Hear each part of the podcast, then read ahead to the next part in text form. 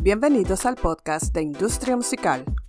Yo soy Julia Hernández y este es el resumen de las noticias más relevantes para la semana que comienza hoy 4 de diciembre de 2023. La policía de Brasil está investigando al promotor Time for Fun tras la muerte de una fan de Taylor Swift que se enfermó en condiciones sofocantes durante uno de los espectáculos de la cantante en Río. Ana Clara Benavides, de 23 años, perdió el conocimiento durante la actuación de Swift en el estadio Nilton Santos el pasado viernes 17 de noviembre. Un portavoz del Departamento de Policía Civil de Río de Janeiro indicó que están investigando un posible delito de poner en peligro la vida y la salud de los asistentes al concierto. Según un comunicado de la policía, se llamará a declarar a los organizadores del evento y se están tomando otras medidas para investigar los hechos.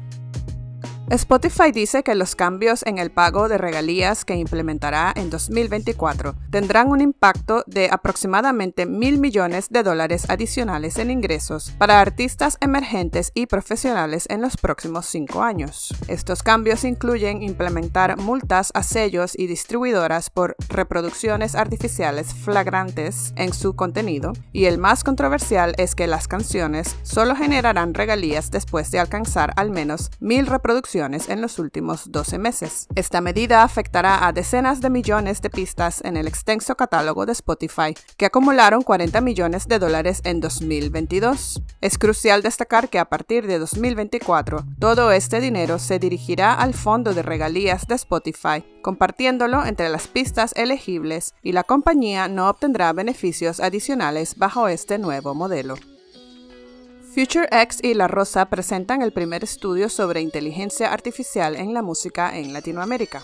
Esta es una investigación pionera en la región que abre el camino para comprender los desafíos y profundizar en las particularidades de los ecosistemas musicales de la región y el uso de estas tecnologías. Además, se propone fomentar el desarrollo de pensamiento crítico y proporciona una serie de conceptos y herramientas claves para comprender el tema. El informe pone el foco en la necesidad de indagar cómo este conjunto de herramientas está transformando el mundo de la música y analizar los usos y las percepciones sobre estas tecnologías. También incluye un módulo dedicado a dilemas éticos y aspectos legales en torno a su uso.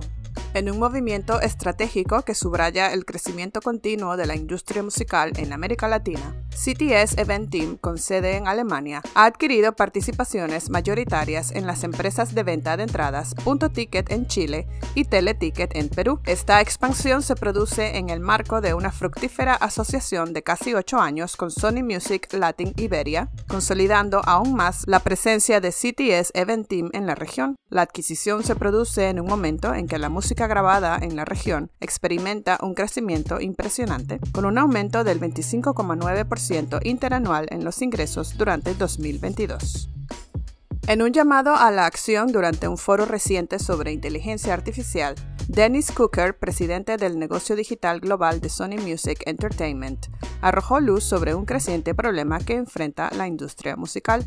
Cooker reveló que Sony Music ha presentado cerca de 10.000 solicitudes de eliminación a varias plataformas que albergan deepfakes no autorizados generados con inteligencia artificial que imitan a artistas de la compañía. El ejecutivo destacó que estas plataformas a menudo utilizan lagunas legales como excusa para retrasar o evitar la eliminación de estos deepfakes cuando se les solicita. Recuerda que para leer estas noticias y muchas más, puedes visitar nuestra página web industriamusical.com, seguirnos en todas las redes sociales y suscribirte a este podcast que sale todos los lunes. Hasta la próxima.